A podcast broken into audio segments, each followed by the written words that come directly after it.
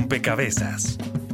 Un espacio para la construcción de opinión pública a través de la investigación, el análisis y la discusión sobre el país y el mundo. Rompecabezas, muchas voces, otras formas de vernos. Lo que se ha dicho hasta el momento es que hay 16 municipios del país en alerta máxima por riesgos electorales. El más reciente informe de la Misión de Observación Electoral sobre los riesgos que se ciernen para las elecciones regionales del 27 de octubre en Colombia advierte sobre el posible fraude y violencia electoral en 152 municipios y están relacionados con compra de votos, transhumancia electoral, violencia política y presencia de actores armados que pueden incidir en las elecciones. Y los ojos de las autoridades nacionales están puestos sobre el departamento de Córdoba, de grandes escándalos de corrupción política. Las viejas prácticas de compra de votos y dádivas para ir a las urnas no se han erradicado de ese departamento se pagaron 40 mil pesos por moto y se pagaron 80 mil pesos por carro. Y ahí estuvo la candidata en toda la caravana. En un transcurso por ahí de un mes nos cambiaron el candidato al Senado por ahí tres veces. Hacer política en una zona donde operan los grupos armados es una labor que pone en riesgo a los candidatos, a sus equipos de campaña y al propio electorado. Resulta preocupante el fortalecimiento del paramilitarismo a través de la amenaza, pero también la ejecución de ciudadanos inocentes. Hay 116 hechos de violencia que han producido 173 víctimas. Eso contrasta con lo que habían sido las elecciones de 2018. Y en estos últimos dos meses se han presentado siete asesinatos. Desde la MOE se hace un llamado a los actores armados y legales presentes en el país para que durante la jornada electoral propicien un cese al fuego, una jornada de votaciones donde los ciudadanos puedan ejercer el derecho al voto de manera pacífica y en calma el próximo 27 de octubre. Camino a las elecciones, violencia y riesgos electorales.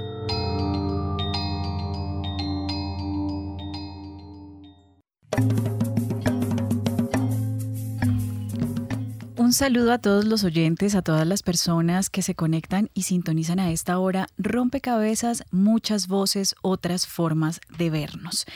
Y en esta tercera entrega de nuestra serie Camino a las elecciones vamos a dedicarnos a reflexionar, a analizar la situación de riesgo que se enfrenta en tiempos electorales, pero específicamente vamos a hacer énfasis en la violencia, la violencia contra los candidatos, contra sus equipos de campaña, pero que también es una violencia que en últimas está afectando al electorado.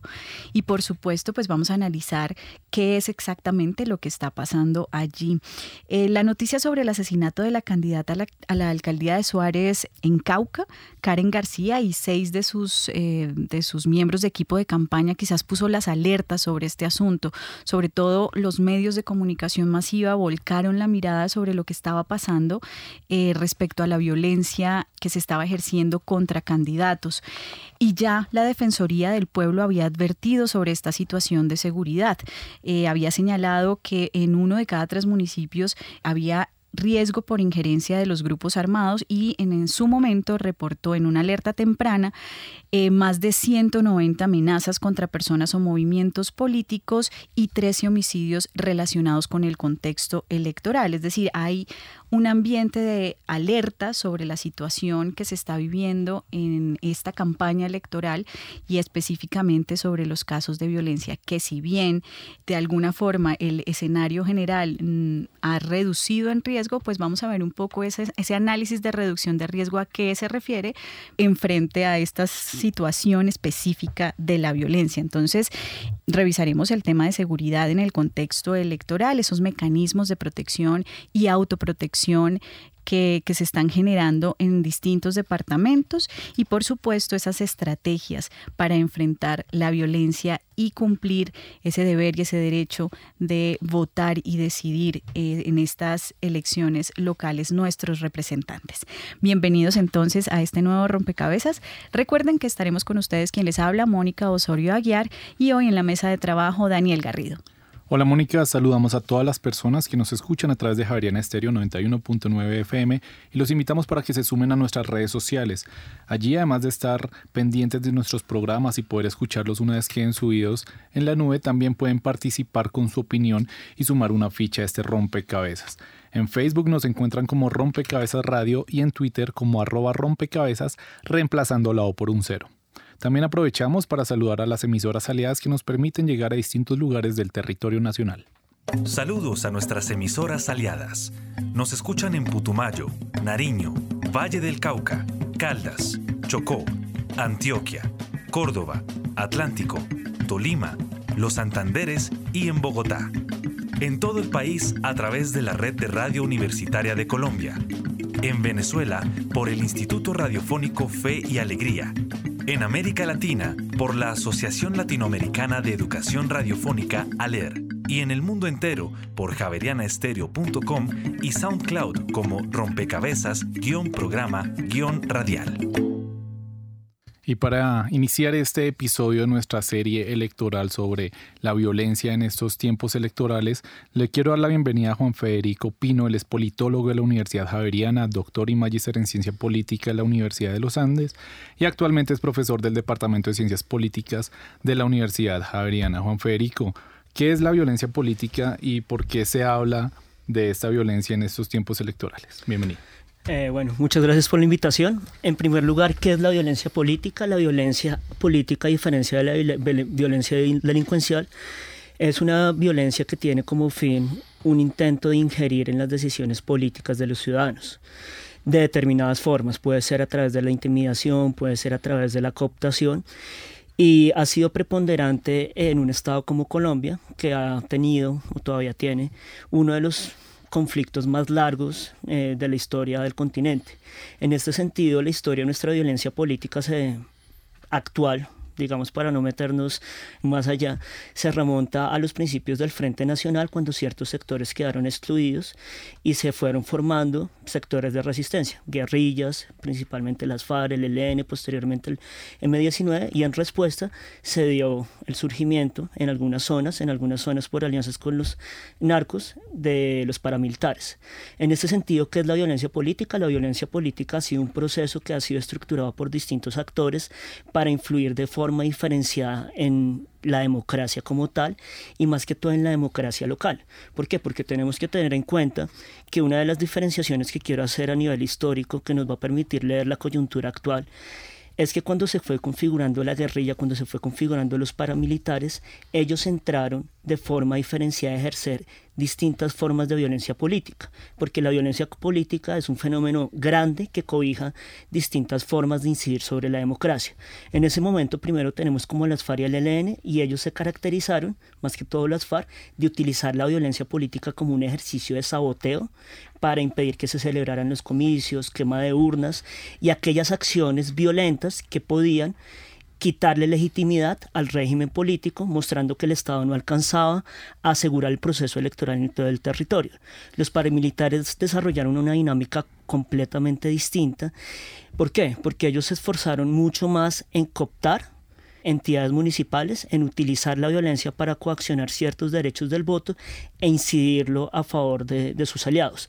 En este sentido, las FARC y el ELN, en menor medida, hicieron en los primeros tiempos un uso de la violencia política. En ese sentido, ese tipo de violencia era más de sabotaje, los paramilitares más de cooptación. A medida que este proceso fue evolucionando, la violencia política se fue radicalizando. Si ustedes comparan cifras de los 80 a cifras de los 90, pasó algo central para entender el uso de la violencia política, que fue todo el proceso de centralización fiscal y administrativa.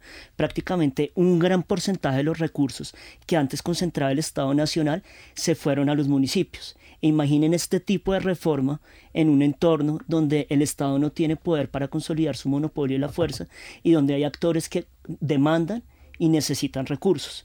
En ese momento, la violencia política fue utilizada como una lógica de captura de esas rentas municipales que le permitía, al mismo tiempo de hacer presencia territorial, ganar nuevos recursos que en este momento que estaban cooptando los municipios. Esto es mitad de los 90, de todos los escándalos de corrupción y el comienzo fuerte y estructurado de la parapolítica.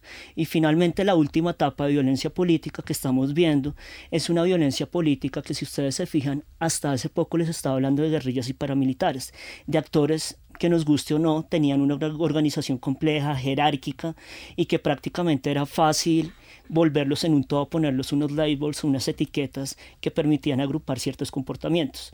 Con el proceso de paz con los paramilitares, luego con el de las FARC, el concebido debilitamiento del ELN y la entrada de nuevos carteles, lo que tenemos es una violencia política mucho menos direccionada en términos de objetivos claros, sino tenemos una miriada de actores que obedecen a intereses, yo me atrevería a decir, mucho más enfocados, particulares, que no corresponden a un proyecto de expansión, sino a un proyecto de defender pequeños intereses territoriales en términos de tierras, en términos de cultivos ilícitos, y es una violencia política que si en los 90 estuvo más dirigida con lo que podríamos llamar la política formal, esto es, candidatos a diles, candidatos a alcaldes, candidatos a gobernadores, candidatos a concejales.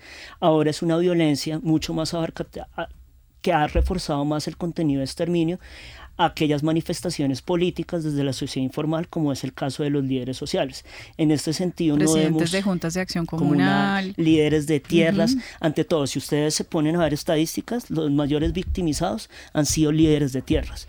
Entonces tenemos que ver esta violencia política como un prólogo de una violencia social que se ha intensificado estos años y que es mucho menos coherente pero a veces mucho más mortífera que antes. Bueno, pues ahí está un poco en la voz de Juan Federico, profesor de la Universidad Javeriana, esta caracterización y esta descripción de cómo ha evolucionado, cómo ha cambiado, cómo ha mutado la violencia política y cómo también entenderla en los contextos electorales.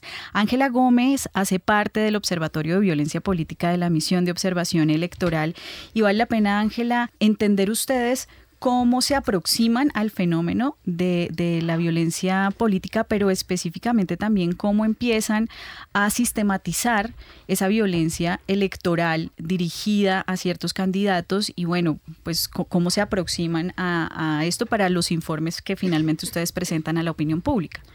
Bueno, muchas gracias por la invitación. Eh, bueno, en, una primer, en un primer momento, la MOE identificaba la violencia política como algo que estaba relacionado únicamente con los políticos, con quienes se dedicaban a la política. Eh, luego de que efectivamente la violencia empezó a ser mucho más fuerte contra los liderazgos sociales y comunales, eh, pues también se empieza a hacer este seguimiento porque vemos que, realmente los, los, candidatos o los políticos no son los únicos afectados por este tipo de violencia. Esta violencia tiene como fin último hacer que las personas desistan de sus ideales. Y precisamente como lo decía el profesor, efectivamente la violencia ahorita no está, no, no, no tiene una causa única y por supuesto que no está dirigida como con un único interés. Y ahorita lo que estamos viendo con estas elecciones es que específicamente contra candidatos, entre más local sea su, su liderazgo, más afectados se ven. Entonces, pues digamos, nosotros hacemos un seguimiento frente a la violencia política contra líderes políticos, sociales y comunales y ya en este escenario electoral nos hemos dedicado a hacerle un foco especial a los candidatos, también precandidatos, es precandidatos eran desde el 27 de octubre hasta el 27 de julio, porque eran personas que todavía no sabíamos si eh, formalmente iban a ser candidatos y luego del 27 de julio hasta el momento pues ya le hemos hecho el seguimiento a los candidatos. Frente a los candidatos, lo que podemos decir es que eh, varía mucho el comportamiento si es candidato a la gobernación y si es un candidato dentro de una ciudad, a si es un candidato que tiene que movilizarse en zonas rurales para poder hacer política y si es un candidato al consejo, a la JAL, de pronto se ve mucho más impactado por la violencia. Eh, nosotros hemos evidenciado, por ejemplo, que cuando son candidatos a gobernación o a alcaldías de grandes ciudades, eh, se les hace son amenazas y muchas veces por medio de panfletos. Mientras que vemos el caso de lamentable de Karina, que ella pues por supuesto para poder hacer política tenía que movilizarse por zonas rurales y pues ahí aprovecharon y, ocurrió la masacre. Esto digamos que, que es mm, una manera de explicar por qué estas elecciones son más violentas que las elecciones a nivel nacional y precisamente es porque el liderazgo a nivel nacional pues no tiene por qué verse tan afectado. Digamos, un Se candidato. Mueve más en, las capitales. Exacto. Entonces, un candidato al Senado o a la presidencia tiene mucho más protección, mucha más visibilidad y pues no tiene que exponerse como si lo hace un candidato, no sé, a la JAL. Para poder hacer campaña, pues tienen que conocerlo en las distintas veredas y corregimientos, y ahí es donde está el riesgo. Bien, Javier Calderón Castillo es investigador de la Universidad de Buenos Aires y del Centro Latinoamericano de Geopolítica. Eh, nos acompaña vía telefónica y yo quisiera, Javier, que usted sumara a este primer momento de contexto de estas elecciones y del riesgo sobre el que estamos hablando. ¿Qué característica le impone a este contexto el estar viviendo también un proceso de transición después de la firma de un acuerdo de paz con las FARC? Hola, buenas noches para, para todas y todos. Muchas gracias por la invitación. Mira, a mí me parece muy importante porque mm, nos empieza a clarificar algunas tendencias de la violencia en Colombia que se creía era un tema de actores paramilitares, guerrillas solamente, y que, que empieza a, mostrarse una cara, un problema estructural que tiene el país, donde existen conflictos de intereses muy fuertes en las regiones, donde miembros de partidos políticos, no solo izquierda, sino de todo el espectro político, están inmersos en, disputas que les llevan a, hacer alianzas con grupos o conformar grupos ilegales. De hecho, uno de los grandes problemas que, se han visto en los últimos tres años, después de la firma del acuerdo de paz, y ya estamos a 13 años después del acuerdo de Ralito, de, movilización paramilitar es que empiezan a, emerger grupos relacionados con la política, con, con, esos fenómenos locales y están asociados directamente a, a, intereses muy específicos de líderes políticos de poderes locales, una dinámica de poderes locales muy fuerte, donde hay en disputa muchos, muchos elementos. Un, primer elemento es el tema de las tierras, Colombia es un, país fundamentalmente centrado en su economía agroexportadora y de financiarización de, del agro, y eso determina que quien tiene más tierras tiene más poder económico. Entonces hay una, una, dinámica de, control político para determinar el control sobre tierras.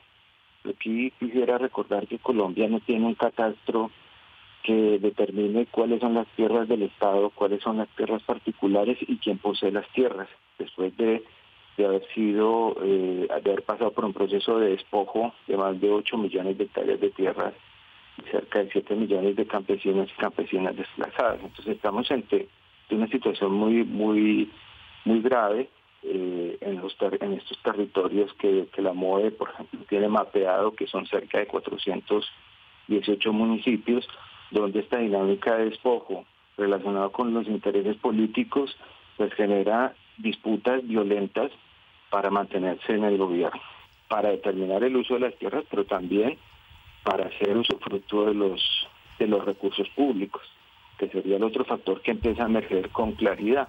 Pues yo creo que la paz, eh, aunque esté incompleta y tenga tantas dificultades en este momento, lo que nos empieza a dejar ver es que el, en el fondo, en la estructura del país, hay un problema muy grave de una violencia política centrada en, en la usurpación de los recursos públicos y en la utilización de los cargos públicos para hacer negocios de tierras y otras y otros asuntos eh, relacionados con, con, las tierras, como la minería y el control de recursos naturales.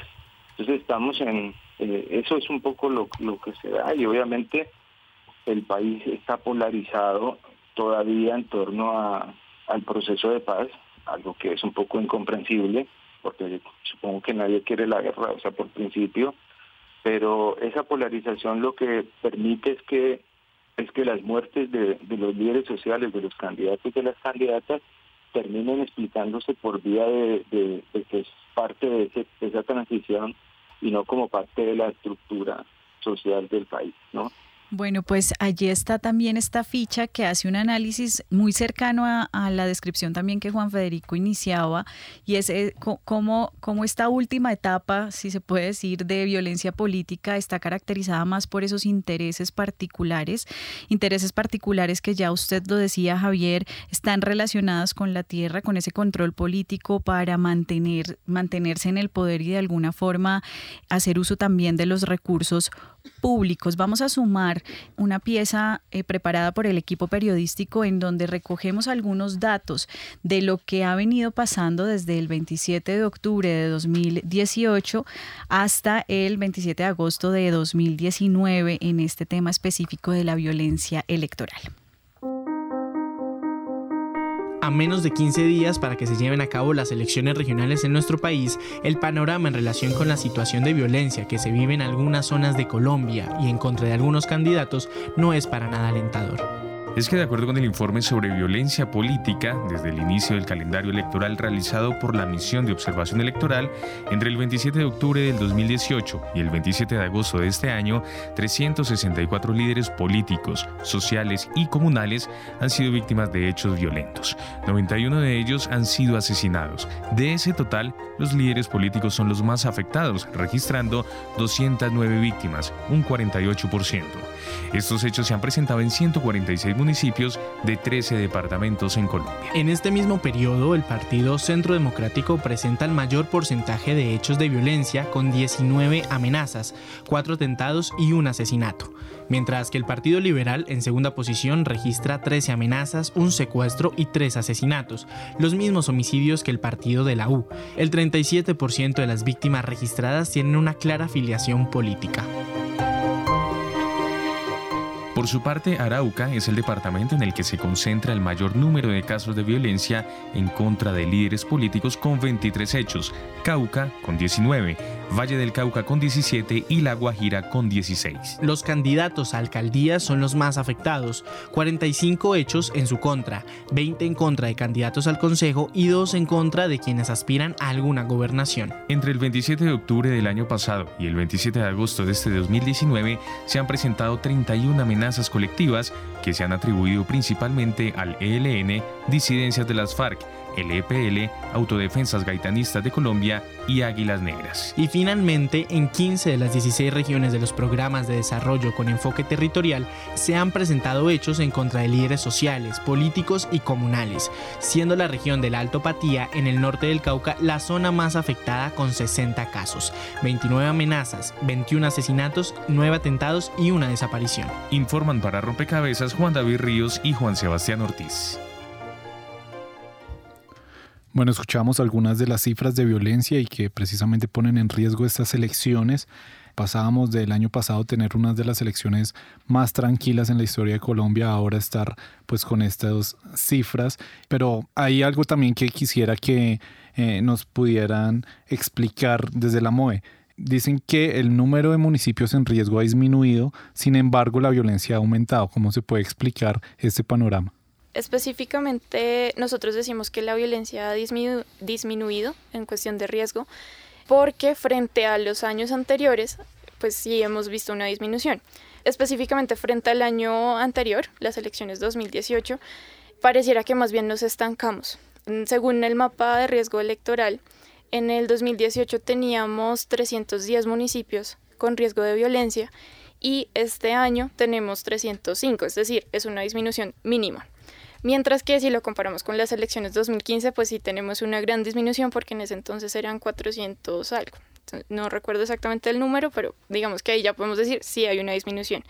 ¿Qué pasa? Frente a estas elecciones, lo que hemos visto es que hay unos municipios en donde, o más bien unas regiones donde se ha concentrado esta violencia, que es lo que realmente nos preocupa. El Cauca, Antioquia, Nariño, Arauca, son departamentos donde hemos visto un incremento en la violencia frente a otros años y no solamente contra candidatos, sino en general contra líderes políticos, sociales y comunales. Por ejemplo, Cauca es, eh, si no estoy mal, el departamento donde más líderes sociales han asesinado. Y frente, por ejemplo, ya a líderes políticos, nosotros habíamos advertido sobre el Valle del Cauca, porque eh, sobre todo en la región del norte del Cauca vimos que ahí estaba sucediendo algo extraño. No hay presencia de grupos armados, así gran presencia de grupos armados, pero sí hay una gran violencia. Entendemos que es más bien por las mismas causas que nos han dicho anteriormente, que son más bien intereses locales los que están jugando en, esas regiones, que por consolidar el poder en esas regiones, eh, digamos que utilizan la violencia como método de conseguir el poder en vez de ah, encontrarle otra manera.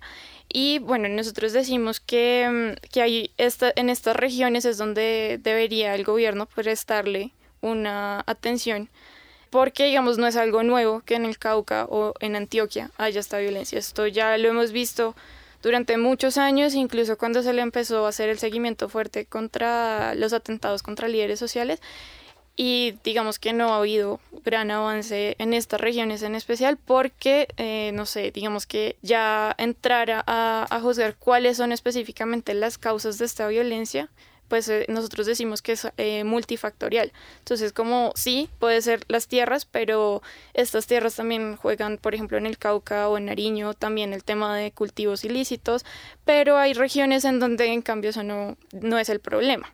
Y si el gobierno sigue de alguna manera entendiendo que la violencia es unicausal y que se da por los cultivos ilícitos, pues nos vamos a quedar eh, sin hacer mucho porque pues no vamos a encontrar realmente cuáles son todas estas causas y qué es lo que debemos enfrentar. Juan Federico, lo que dice Ángela, digamos, nos deja, nos deja claro que hay una concentración entonces en ciertos departamentos y es allí donde eh, está la preocupación porque en esos departamentos hay un aumento de la violencia. ¿Es posible entender esa, esa, mm, digamos, esa concentración un poco en la historia, en la configuración de los poderes locales allí y también si hay alguna relación con la ausencia ya de, de FARC en algunos de esos territorios? O sea, ¿hay una correlación ahí entre esos factores? Primero quisiera comenzar por lo último que dijo Ángela, que me parece importantísimo ponerlo como énfasis, y es que una de las lecturas que se ha dado de la violencia política actual es una securitización de la violencia ligada al tema del narcotráfico, lo cual desnaturaliza un poco la lógica de la violencia política y la vuelve una cosa de delincuencia común, a pesar de estar afectando lo político. En ese sentido, la multicausalidad se expresa, es, importante, pero también ligado como a unos factores, como los decía Javier, muy específicos en torno a ciertos intereses de interacciones de élites políticas y intereses económicos. Con base en ese planteamiento me gustaría decir que generalmente nosotros tenemos que entender el proceso del Estado colombiano como un proceso inacabado. Fernán González diría como una presencia diferenciada del Estado. Y generalmente cuando uno habla de presencia diferenciada del Estado, la entiende como en términos de presencia y ausencia pero el planteamiento de Fernán va mucho más allá, guiado un poco y articulado al de, Ingrid Bolívar. Y es que el Estado colombiano hace presencia de forma diferenciada, no solo por su ausencia y por los procesos de construcción estatal a nivel subnacional, sino por los procesos de negociación con las élites políticas locales, donde el Estado ejerce distintos tipos de soberanía o cede soberanía. En ese sentido, si nosotros analizamos muy bien los municipios, por ejemplo, el caso de Cauca, Chocó, Valle del Cauca, Antioquia, Arauca, Canariño, podemos ver que Colombia eh, se cumple un poquito ese cliché publicitario, es un país de regiones. Eh, no solo en el buen sentido, sino también en el mal sentido de la palabra. ¿Por qué? Porque en el sentido en algunas regiones las élites políticas locales son muy débiles y generalmente viene una confrontación continua entre, entre, sí, de tal forma que en un escenario donde hay muchos empresarios de la coerción, para dirimir esos conflictos puedan subcontratar a esos empresarios de la coerción para guiar ciertos intereses políticos. Pero, por ejemplo, nosotros no podemos hablar de élites regionales débiles en Valle del Cauca, Antioquia, donde son muy fuertes y donde protegen y se utiliza la violencia para proteger ciertos intereses. No debemos olvidar que Antioquia, a pesar de ser uno de los departamentos más desarrollados, ha sido uno que históricamente ha sido un outlier en términos de violencia política masacres, despojo de tierras, desplazamientos, mucho más que departamentos donde uno creería que la estructura del Estado siendo tan precario hubiera garantizado menores niveles de violencia. Entonces nosotros tenemos que entender estas lógicas de procesos históricos, no es de la ausencia del Estado, sino del Estado a qué élites regionales ha empoderado, el Estado a qué tipo de intereses regionales y sectoriales ha favorecido y cómo ese tipo de intereses y ese tipo de favorecimientos ha decantado en lógicas de uso a veces sistemático de la violencia para proteger intereses ya creados a nivel territorial. Usted ahí señala algo fundamental porque Usted dice que el Estado, digamos, se ha configurado en esa relación con las élites políticas y con los intereses también de esas élites políticas y es la manera como se ha perpetuado, digamos, ciertos intereses y ciertas castas en el poder. Pero quien toma la decisión en últimas es la ciudadanía y rompecabezas de alguna forma con esta serie Camino a las elecciones lo que quiere es llamar la atención sobre esa, esa decisión ¿no? que tomamos cuando vamos a elegir. Antes de ir a la pausa, yo quisiera eh, sumar, Javier, eh, su reflexión sobre en este, en este panorama que, hemos descrito, pues cuál es el rol y cuál es el papel pues, de los partidos políticos. Ya en, en los programas anteriores habíamos dicho que en las elecciones locales no tiene tanta fuerza y tanto peso el partido porque la relación con los votantes es mucho más cercana, pero, pero bueno, ¿qué pasa cuando un candidato o una candidata enfrenta una amenaza o, una, o un atentado? ¿Hay qué, ¿Cómo juega el partido político en ese sentido? Bueno, eh, muy breve para, para comentar algunas como tres cosas. Lo primero decir que en Colombia nos hacen falta partidos políticos serios, partidos políticos eh, con, una estructura que sea capaz de, saber quiénes son sus candidatos y sus candidatas y de atender todas las emergencias y situaciones que les pueda ocurrir en las candidaturas. Eh, esto nos deriva a la segunda cosa y es que en, los, eh, en estas elecciones, por ejemplo, hay partidos que tienen como Colombia Renaciente, tiene cerca de eh, 6.000 avales que nadie sabe de dónde, sabe cómo construyeron esa, esa espacialidad y esa territorialidad un partido que no tiene sino un representante de la Cámara. Entonces ahí eh, estamos en, en dificultades respecto de cómo se organizan los partidos, cómo se estructuran, cómo están representando a grupos de ciudadanos y ciudadanas.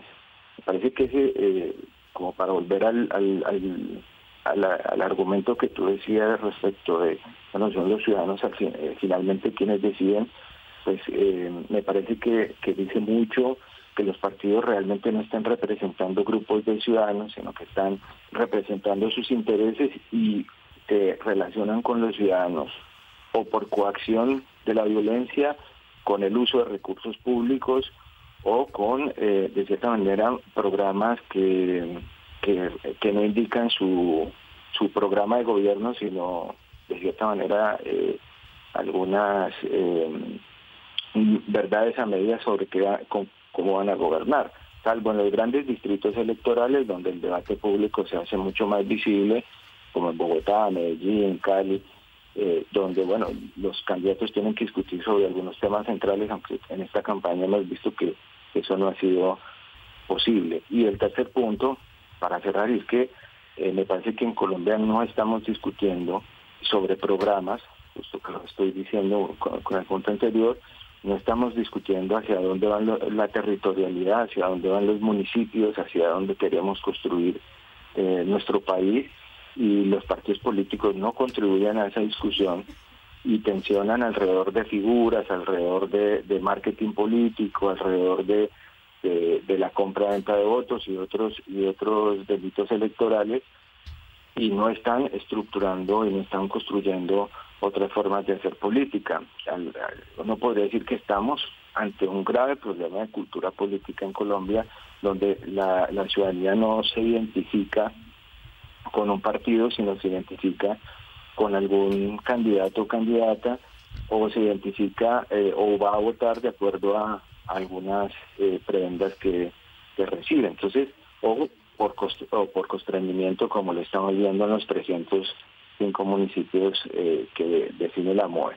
Y en otros municipios donde no hay violencia tan expresa como en esos 305 municipios, donde ya las, las élites que Juan Fernando muy bien describía, eh, ya se han consolidado y operan como casi que grupos unánimes en esos territorios. Entonces la gente tampoco tiene eh, por dónde escoger. ¿no? Entonces ahí estamos ante, ante un grave problema de estructuración de la política en Colombia sin partidos, sin programas y con eh, una relación de transacción política centrada en, en, en, la compra-venta de votos o en, o en coacciones.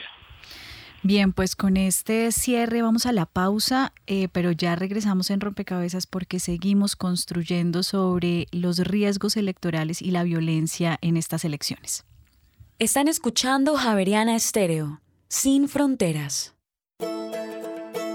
Relatos de País, una serie que recoge voces e historias de diferentes lugares de Colombia. Ha sido un departamento completamente golpeado por el conflicto y eso ha dado para que Arauca se haya convertido en un municipio receptor de la población víctima del departamento. Nosotros no tenemos closet y hay gente que decide salir no como, como si esto fuera un baby shower, ven te invito a mi salida de closet, sino simplemente salí con mi novia y pasó. Relatos de País, disponible en javerianaestereo.com.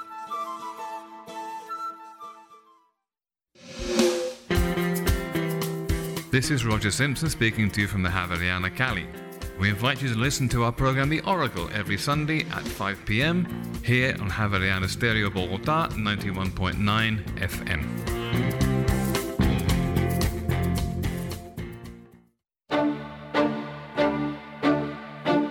Historias de la Independencia. Miradas críticas a lo que sucedió en Colombia hace 200 años. Historias de la Independencia, todos los sábados a las 9 y 30 de la mañana.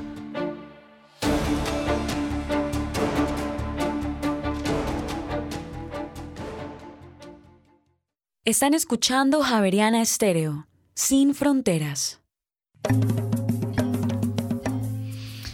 Estamos en Rompecabezas hoy hablando sobre eh, los riesgos en estas elecciones, específicamente sobre la violencia política, la violencia electoral que vamos viviendo. Hemos descrito un poco qué es esto de la violencia política, cómo ha sido el desarrollo y las características que tiene hoy ese fenómeno que en particular está diseminado, que no tiene unos, em, si se quiere, unos rostros y que hace un poco más difícil identificar los objetivos. Hemos también identificado eh, cómo lo que se quiere en este, con, la, con el ejercicio de esta violencia es tener una injerencia en las decisiones locales y también hemos hablado sobre esa diferencia entre las elecciones nacionales y las regionales y cómo las elecciones regionales los candidatos y las candidatas pues asumen mayor riesgo porque tienen que trasladarse a veredas en donde la seguridad seguramente es eh, menor.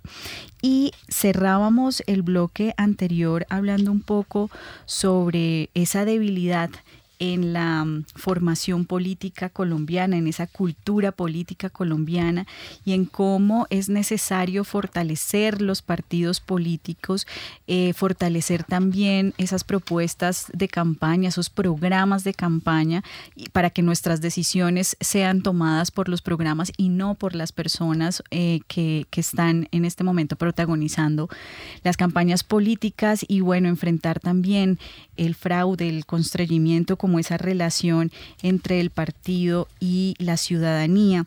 En este bloque nos vamos a concentrar en revisar un poco entonces cómo la ciudadanía puede enfrentarse a este contexto que ya hemos descrito, tiene unas características eh, que ponen en riesgo a los candidatos, a sus equipos de campaña, pero también a la ciudadanía. Así es, dentro de estos riesgos electorales, pues también se afecta a la ciudadanía y por eso les preguntamos en Facebook, recuerden que nos pueden encontrar como Rompecabezas Radio, ¿qué tan seguro se siente usted para ejercer su derecho al voto? Muy seguro 56% y poco seguro 44%. Además salimos a las calles y le preguntamos a la gente cómo se sentiría más segura para salir a votar. Con apoyo policial en los puestos de votación, en donde pues garanticen que, que usted puede salir a votar sin, sin que vaya a pasar nada. Pero pues no solo fuera de los puestos de votación, que es como lo que siempre hacen, sino también dentro de los puestos. Yo creo que aquí en, en mi sitio de votación no me siento inseguro para salir a votar, pero sí siento que eh, en otras partes donde la gente le da temor ir a dar su voto y no sé, me gustaría que hubiera más, más seguridad al respecto, como más protección por parte de, no sé, de los militares, de la policía, porque con los de actos de violencia pues a la gente le da miedo salir a votar. Me gustaría que de pronto reforzaran la seguridad y, le dieran a, la gente esa confianza de poder, poder salir a dar su voto. Lo primero, pues que la policía, los de seguridad estén muy pendientes de todos los puestos de votación, haciendo el trabajo que siempre hacen, ¿no? Vigilando para que no haya problemas. Lo segundo, pues que haya la libertad de, la persona para votar. De aquellas cosas que yo entro, yo ya llevo analizado por quién programa de gobierno voy a votar, pero lo más importante es que las personas no, no vayan con temor, no vayan que alguien lo esté persiguiendo, que vayan solos y que vayan con su libertad a votar. Bueno, escuchábamos que varias personas decían apoyo a entidades estatales como la policía en los puestos de votación, votar con libertad, sin temor. También había quienes reconocían las diferencias de eh, los diferentes escenarios de votación acá en Colombia, y ya lo hemos hablado durante el programa, es muy diferente votar en las ciudades a votar en, en zonas rurales, por ejemplo. En ese sentido, quisiera preguntarle a Javier Calderón cuáles son precisamente esos riesgos a los que la ciudadanía se ve expuesta en estos, eh, pues en estas épocas electorales. Bueno, hay, hay muchas, hay muchos riesgos. Yo voy a empezar diciendo algunos que son pues contemporáneos de, de nuestra época como las fake news, las noticias falsas. A mí me parece que hoy la ciudadanía está expuesta de una manera aberrante a, noticias desarrolladas por, por las campañas electorales que, que tienden a, a manipular al, al, elector. Eso me parece que es un, un, tema importante. Creo que quedó claro, se han hecho ya tesis eh, sobre eso en las universidades, lo que ocurrió en el plebiscito por la paz en el 2016 pues creo que, que fue una antes y un después de las seis news en Colombia y de, lo que se conoció como la posverdad. Ese es un primer, digamos, un, una situación de riesgo general para toda la población. Mucho más si estamos de acuerdo con que, con que hay poca eh, adhesión ciudadana a los partidos políticos y una eh, y un apego, digamos, a programas y una discusión política de fondo. Y eh, después hay otros otros delitos como eh, candidatos que, que obligan a través de, la eh, de la exigencia a cambio de la vida o a cambio de eh, o entregando recursos públicos a los electores. Digamos ahí en, en los en los municipios de alto riesgo pues los actores armados o los grupos armados definen quiénes son los candidatos o si se puede votar o no se puede votar. En otros territorios como también se indicaba, pues hay un problema de pluralidad política. Solo los, los candidatos que, que son del dominio territorial o del dominio local pues pueden participar y otros candidatos de otros signos políticos no lo, no lo pueden hacer. También hay transhumancia, digamos, hay este delito que, que poco se conoce. La semana pasada salió un informe donde demostraban que hay municipios donde hay más personas para votar que habitantes de los municipios. Eso quiere decir que hay candidatos que están trasladando personas de otros municipios para que vayan a votar por ellos. Bueno, hay, hay constreñimientos para que los votantes se decían por un candidato a cambio de puestos públicos, de contratos. Bueno, o sea, estamos en, e, ese es como un, listado, pues obviamente el más complejo es el de la vida, eh, que, estamos en Colombia en, en discusión con la vida, pero bueno, hay otros que son también, me parece, importantes y violentos. Algunos violencia física, otros de violencia económica y otros de violencia simbólica.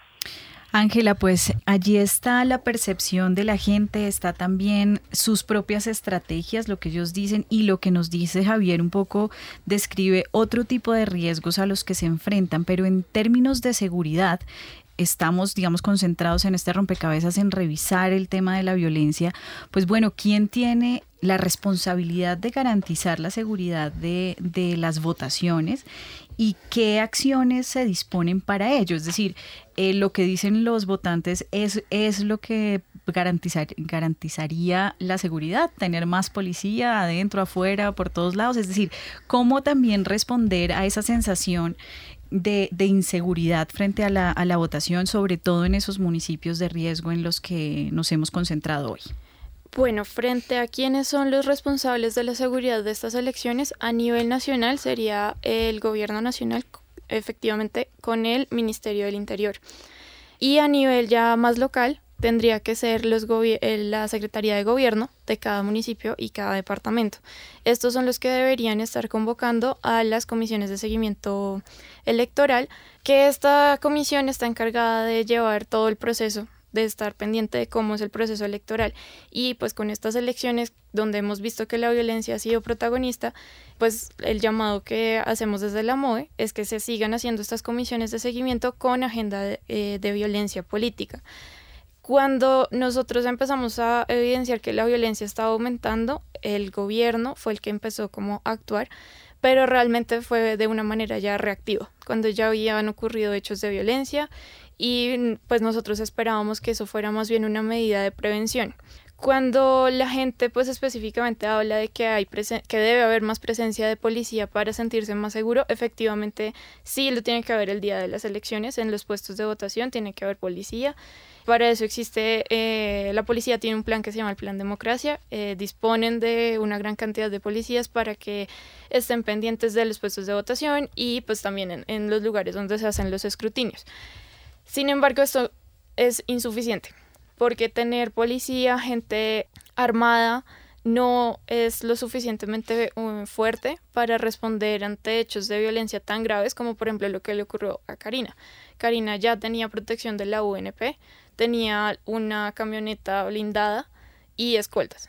Y aún así fue asesinada en una gran masacre. Y pues bueno, ella es solo un ejemplo que uso porque pues fue muy grave y es el, caso donde alguien ya tiene protección de la UNP y aún así resulta eh, asesinado.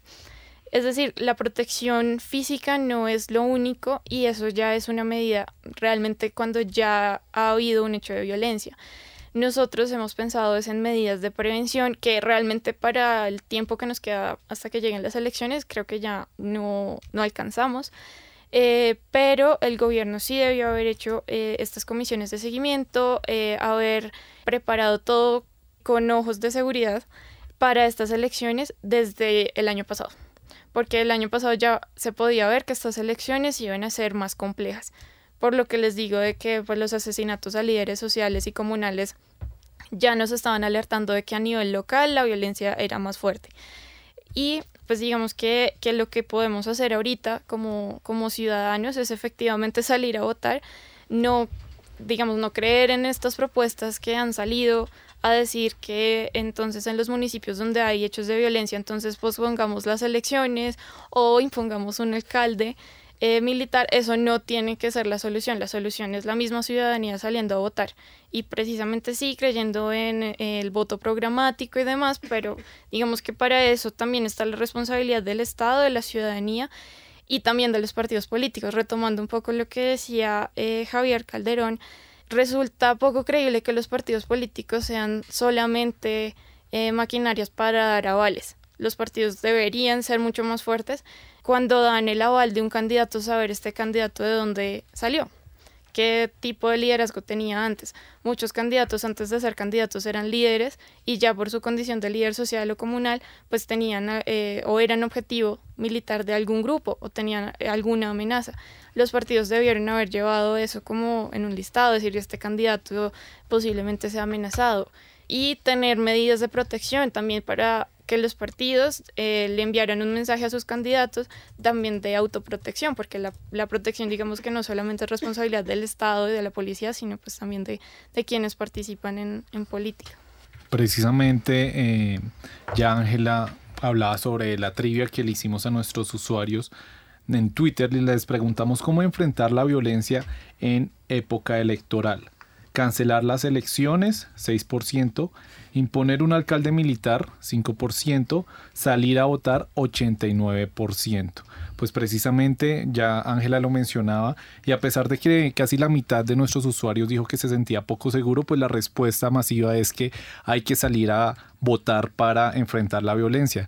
¿Ustedes cómo eh, analizan precisamente este resultado y es acaso la votación masiva la única forma o la forma efectiva de enfrentar la violencia, Juan Federico? Eh, bueno, quería comenzar por una aclaración. Creo que el tono del programa sí ha estado un poco apocalíptico un poco apocalíptico, eh, pero también en parte de ver los riesgos electorales también tenemos que ver lo que hemos avanzado. Entonces, por ejemplo, la MOE mide cuatro riesgos electorales que si no estoy mal son votos nulos, que se anula, por ejemplo, la votación para favorecer un candidato, votos en blanco, tarjetones no marcados y niveles atípicos de participación electoral. Si ustedes aproximan, pues la Javeriana estado acompañando a la MOE en ese proceso, eh, a los niveles de riesgo, cómo han ido evolucionando en el tiempo, estos niveles de riesgo han ido disminuyendo. Y lo que hemos podido ver, y en cierta manera una investigación que ahorita estamos haciendo en el Departamento de Ciencia Política, es que donde sube generalmente dos puntos, tres puntos porcentuales el nivel de votación. Las más perjudicadas son las casas políticas, las que utilizan la, clientela.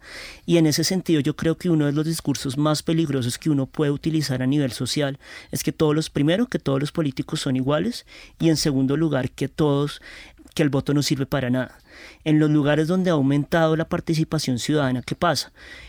muchas de las maquinarias políticas no se mueven a nivel programático, sino se mueven a nivel clientelar. Esto es, una relación desigual donde un proveedor le da cierto bien o servicio económico a cambio del voto. Cuando un político hace esto, invierte y pierde, esa maquinaria se ve muy dañada y generalmente la votación es por políticos más programáticos. Entonces, una de las grandes armas que tiene la ciudadanía es la libertad del voto. ¿Cuál es el problema? Que igual se desarrollan bastantes mecanismos. Por ejemplo, en el Cesar eh, se compra el voto, entonces a usted le pagan 50 mil pesos, se rompe el billete y cuando le trae la foto con el celular, se, eh, se une el billete.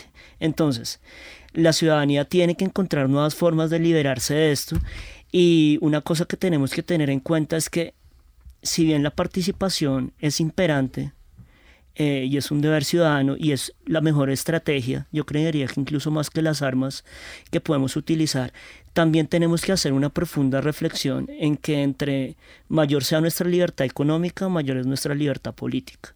¿En qué sentido?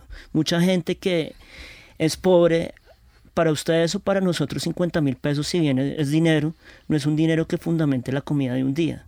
Para una persona de escasos recursos, ese dinero puede ser trascendental y muchas veces desde visiones citadinas uno tiene como esa visión un poco clasista de ay los pobres que venden su voto, cuando no se da cuenta que eso está estructurado en un contexto de profunda desigualdad. Entonces, lo primero y más inmediato, votar.